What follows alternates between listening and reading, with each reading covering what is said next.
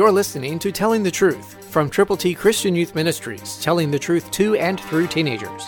Here is Triple T founder George Dooms. Believe on the Lord Jesus Christ. Listen very carefully to what God's Word says to you and to me. Ephesians six twelve, New King James Version, "For we do not wrestle against flesh and blood, but against principalities, against powers, against the rulers of the darkness of this age, against spiritual hosts of wickedness in heavenly places." That sets the scenario for where we are and where we need to go to serve the Lord. It's not flesh and blood, it's principalities, it's powers, it's the rulers of the darkness of this age, it's spiritual hosts of wickedness in the heavenly places. And so knowing that, be ready and willing to put on God's total armor. It's available to you.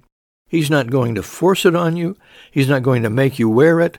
But if you will, you'll be ready for battle. I hope you'll prayerfully consider putting on God's armor. I hope you will understand that the wrestling is not against flesh and blood, but it's against spiritual hosts of wickedness. Will you go with the gospel, wearing God's armor? You can if you will. I trust you will. Pray a lot. Read God's Word. Do what God's Word says to do, and be a soldier in God's army. Starting now.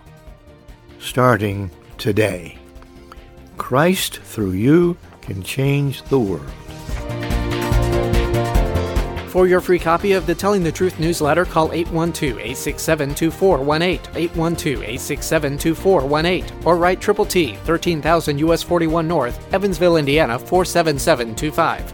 Tune in to Telling the Truth next week at this same time on this same station.